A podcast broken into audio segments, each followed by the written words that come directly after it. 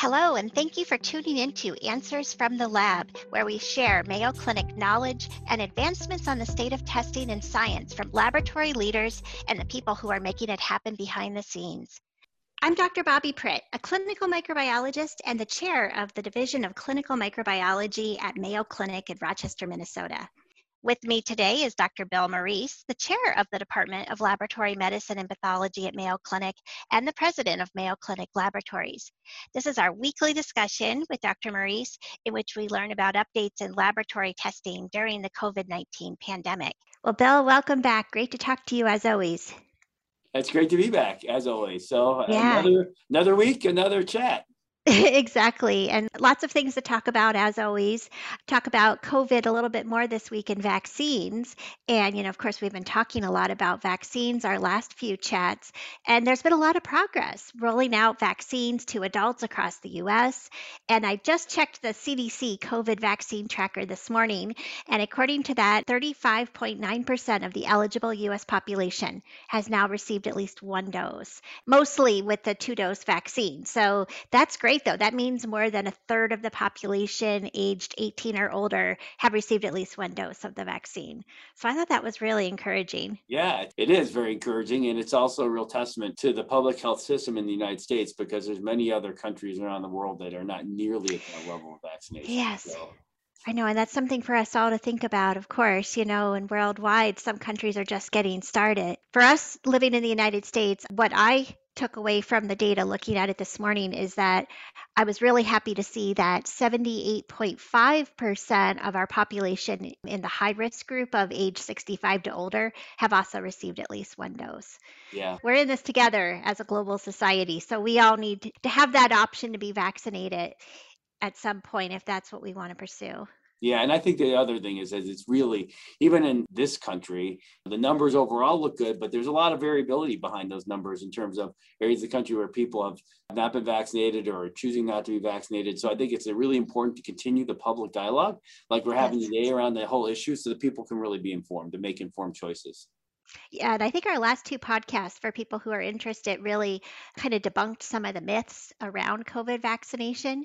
So hopefully those people will find useful when trying to decide whether or not they want to get that vaccine. And there is some sobering news too. Um, you know, there have been over 558,000 deaths due to COVID in the United States since the beginning of the pandemic. Looking at the data from last year, there were an estimated 375 1,000 deaths in 2020, according to the provisional mortality data just released on March 31st. So that makes COVID 19 the third leading cause of death after heart disease and cancer in 2020. Usually, that's very different in other years. Usually, infectious causes are at the bottom of the top 10. For example, influenza and pneumonia in 2019 were the eighth most common cause of death. So, to be in the top three, that's pretty significant. Yeah, no, it is. We continue to struggle with COVID. I mean, not struggle, maybe that's the right word, but to grapple with it is probably the better word. The emergence of these variant strains. We saw news in the last week or so that the B117 strain, which was first identified in the UK, which is more transmissible and maybe causes worse disease, is actually the predominant strain in the US now. So we've heard about some of the Brazilian variant, the one identified in Brazil, I should say, uh, the P2, I think it is. These variants are coming and they are in the United States and they are spreading and they do have the potential to be more easily spread. So it's just all the more reason for us to really, number one, uh, for all of us, whether we've received a vaccine or not, to continue to do the things we can do to stay safe because people who have been vaccinated still can spread the virus to others.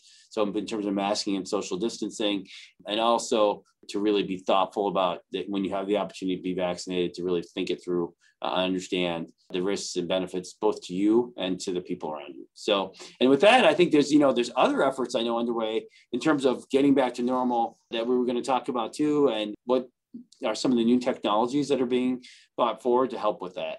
Yeah, and I'm glad you brought that up, Bill, because I was going to mention this concept of a vaccine passport, whether you want to call it a passport or just a, an electronic system to document if you've received vaccination or you've recently been tested.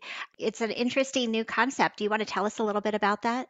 Yeah, number one, just like with a lot of things in COVID, it's new in the public eye for us to be thinking about. In some respects, it's not that new of a concept because we right. know there's certain parts of the globe that for you to travel there, you actually have to have proof of vaccination before mm-hmm. you can travel. Yeah, I think that's where even the term vaccine passport comes from. Now, usually that's a slip of paper that you have to be able to produce as you show your documentation for at a border control. But now what the, the thought is is that with COVID vaccination, becoming more common is that people might be able to produce on a mobile device like a phone some kind of proof that they have received a vaccine that would enable them to do certain things or enter enter certain venues, for instance. And so that's what this is about. Is and actually, again, this has been conversations that have been had since the very, very first days of the pandemic.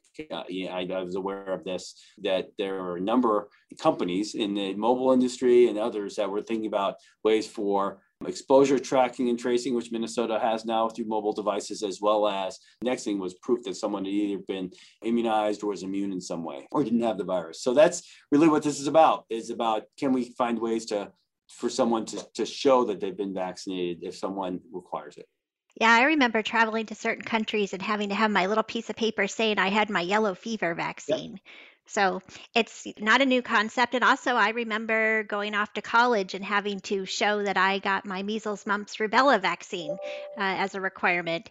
So how it applies to COVID, it's interesting, you know, and of course, this is not just in the United States, it's global. The European Union is looking at this, the World Health Organization. And I've seen some software manufacturers coming forth with some digital passes, QR codes, these different software systems or apps that are expected to be freely available.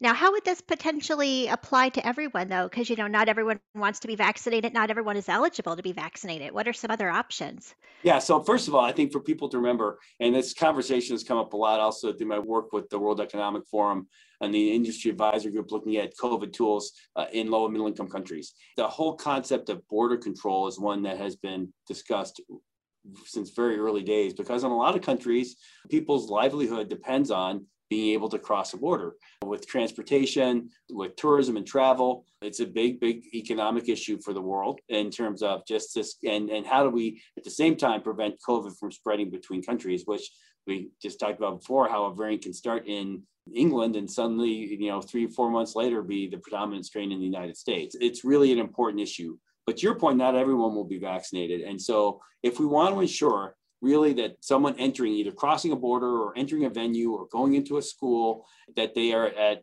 low risk of transmitting covid the other thing you could do is actually have a system that says either this person's been vaccinated or they've had a negative test. And we've seen that and even with some of the travel guidance, they still want people to get tested because they know that vaccinated individuals can still transmit the virus and carry it. So the thought might is that there might be a system in place where either you've had a vaccine or you've had a negative test within the last three days, that you would have a mobile device that could produce a QR code that would show you had one of those two, but it wouldn't even necessarily show which one. Because I think the other big debate here is going to be, of course, on maintaining people's privacy. And we really, in the United States as well as in Europe, put a very high premium on the maintenance of privacy of our healthcare information. And I think that will be another part of the debate as we kind of work through ways that we can try and restore normalcy. I mean, this really is about getting back to normal and at the same time trying to keep people safe. And this is just another way that we're trying to do it. I think it's encouraging. I I also appreciate the emphasis on privacy, as I'm sure many people do as well. And it gives people that additional option. Of course, as laboratorians, we're also seeing more and more rapid tests becoming available. And so, for those that don't have the QR code to show, there are now more and more options to get a test locally. I suppose there could be a time where before you are allowed to enter a certain, uh, you know, stadium for a ball game or whatever, there may be a test that you take. I don't know for there yet, but you know, there's more and more of these options. So, yeah, I guess at the end of the day, we just need to remember it's all about keeping people safe. And we do see outbreaks. I just read about some over the weekend where, you know, at a ski resort, you get people there and one person's infected and it, you can have a super spreader event. So it is a real concern that we need to continue our precautions to keep everyone safe. I think that's right. And I, you know, I've mm-hmm. heard anecdotally too about particularly with the newer, more transmissible strains that, yeah. you know, they'll have one person, they do the contact tracing, is very high rate of transmission.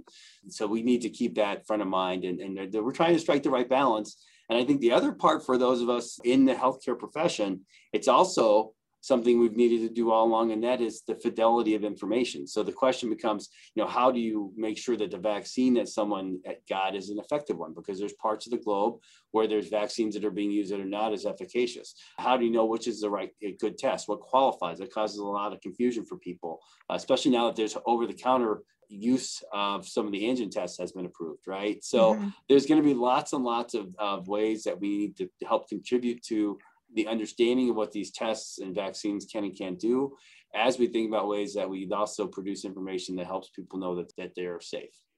Yes. So more things to talk about, more things to come. It's good to see these new innovations coming down the pipeline. It is. And I think, and it's good to have the public dialogue about the best way to use them. COVID has been an accelerant of so many different things. And I think this whole concept of what kind of things, healthcare information should you be able to produce on your, on your phone and, and, and have access to? This is something that was pre-COVID. There was the concept of the mobile healthcare wallet, if you will, that people could have access to privately. So that you wouldn't have to carry that yellow slip of paper yeah. yellow fever. So, I mean, there's all kinds of, of things. And it's, it's good that we have the debate and it's important that we, we think about how to use these tools to really help balance reopening of society and getting back to normalcy while we still want to eradicate COVID as a scourge has caused a lot of death and, and suffering, as you pointed out. The opening. right. Well, great discussion as always, Bill. Thanks for the information, and uh, we'll just keep talking about this and keeping those debates open. Yeah, I agree. It's, there's no shortage of topics, and they continue to be interesting, at least to me. So I look forward to it. Absolutely.